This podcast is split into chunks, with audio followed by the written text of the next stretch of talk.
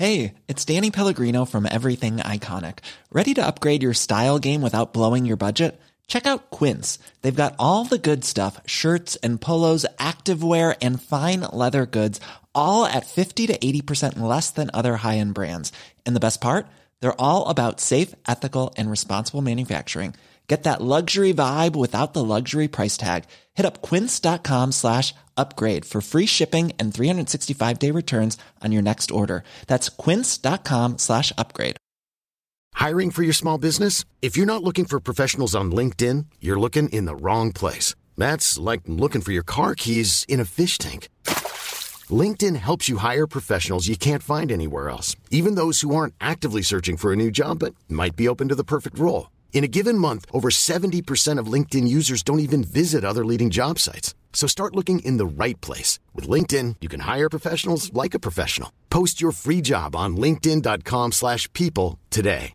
Burrow is a furniture company known for timeless design and thoughtful construction and free shipping. And that extends to their outdoor collection.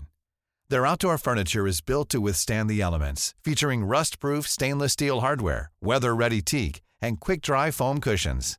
For Memorial Day, get 15% off your Burrow purchase at burrow.com slash ACAST and up to 25% off outdoor. That's up to 25% off outdoor furniture at burrow.com slash ACAST. Salut tout le monde Avant le flash info de sortie de veille, je voulais vous remercier d'être aussi nombreux à vous être abonnés à notre podcast. Ça fait évidemment très plaisir et ça nous encourage à en faire toujours plus pour vous. Si ça vous plaît ce que vous écoutez chaque matin, n'hésitez pas à nous laisser des étoiles dans votre application de podcast ou un commentaire sympa. Ou les deux, c'est comme vous voulez, et ça nous aide beaucoup pour faire connaître Sortie de Veille. Maintenant, je vous laisse avec l'épisode du jour, bonne écoute et bonne journée.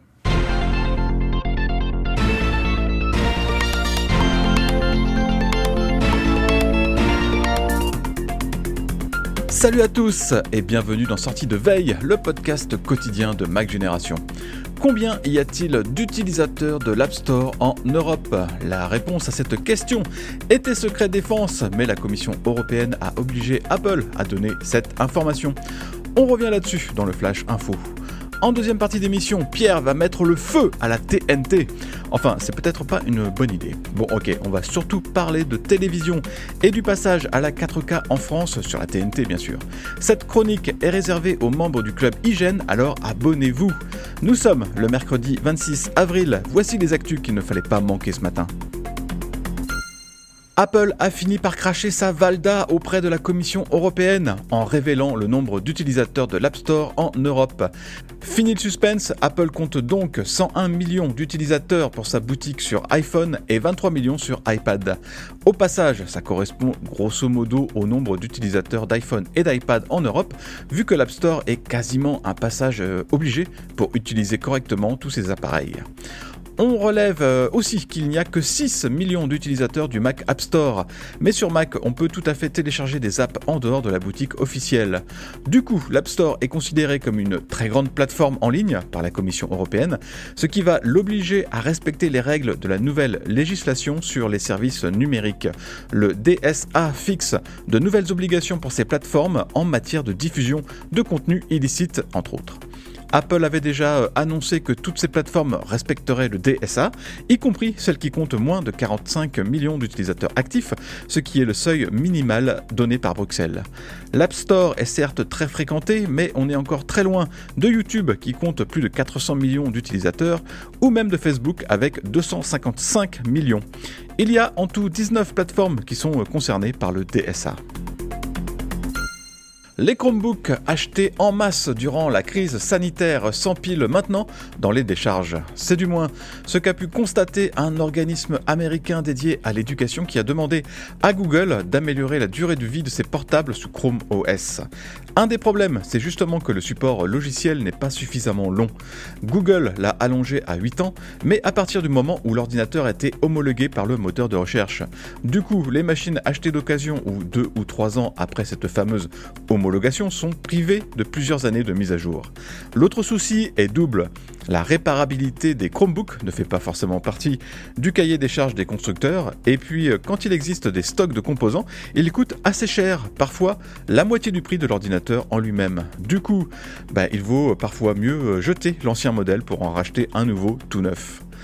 Ces problèmes de longévité posent particulièrement problème au sein des écoles américaines qui ont massivement équipé les élèves en Chromebook pour pallier l'absence de cours en présentiel durant la pandémie. Mais voilà, avec le retour à la normale, les écoles se retrouvent avec des piles de Chromebook en panne sans trop savoir quoi en faire. Google a annoncé travailler en amont avec les constructeurs pour améliorer la réparabilité de ces ordinateurs. Le géant General Motors a été euh, très clair en annonçant fin mars que ses futures voitures électriques ne seraient plus compatibles avec CarPlay. Depuis cette annonce tonitruante, aucun autre constructeur automobile n'a embrayé, enfin peut-être à part euh, Rivian qui de toute façon n'a jamais pris en charge CarPlay. Comme une réponse cinglante à GM, Apple a mis à jour la page des voitures compatibles avec CarPlay et on passe de 600 à 800 modèles tranquillou. Difficile de ne pas trouver son bonheur dans cette liste, il y a même des voitures de GM comme quoi bah, on n'est pas rancunier chez Apple. Bon, évidemment, c'est sûrement plus par hasard que cette liste a été mise à jour, mais les esprits retors auront tôt fait de faire le rapprochement avec les déclarations de JM. C'est aussi, mine de rien, un moyen pour Apple de rappeler que CarPlay est omniprésent et que les automobilistes exigent d'avoir cette fonction quand ils achètent une nouvelle voiture. Salut à tous les bons entendeurs. Le chiffre du jour, c'est 515, comme 515 millions, soit le nombre d'utilisateurs de Spotify. La plateforme de streaming a dépassé le demi-milliard d'utilisateurs au premier trimestre, c'est 22% de plus qu'il y a un an. Alors tout ce petit monde n'est pas abonné à la formule premium, Spotify en compte 210 millions qui payent chaque mois. C'est-à-dire que le reste, soit 305 millions, écoutent le service gratuitement, enfin contre de la pub. On n'ose plus trop comparer ces chiffres avec ceux d'Apple Music. Ça fait depuis juin 2019 qu'Apple n'a pas mis à jour le nombre d'abonnés à son propre service. À l'époque, on en comptait officiellement 60 millions. Spotify a aussi généré 3 milliards d'euros de chiffre d'affaires. Ça représente une hausse de 14% par rapport à l'an dernier. Mais par contre, l'entreprise est toujours dans le rouge avec 225 millions d'euros de pertes. On va rester dans le domaine de la musique encore un moment, mais du côté de l'intelligence artificielle. L'artiste Grimes propose ainsi à tous ceux qui le veulent d'utiliser sa voix dans leur composition générée par IA. Elle demande simplement 50% des royalties sur les euh, chansons qui seront vendues avec sa voix synthétique, en échange de quoi les tripatouilleurs ne subiront aucune plainte. L'irruption de l'intelligence artificielle dans le secteur musical commence à être très visible. Apple Music, Spotify et d'autres services de streaming ont ainsi retiré de catalogue la semaine dernière un morceau réalisé avec les reproductions des voix des chanteurs Drake et The Weeknd. Je ne peux malheureusement pas passer cette chanson ici, sinon on va se faire striker par YouTube, mais bon, en cherchant un peu, vous finirez bien par l'entendre.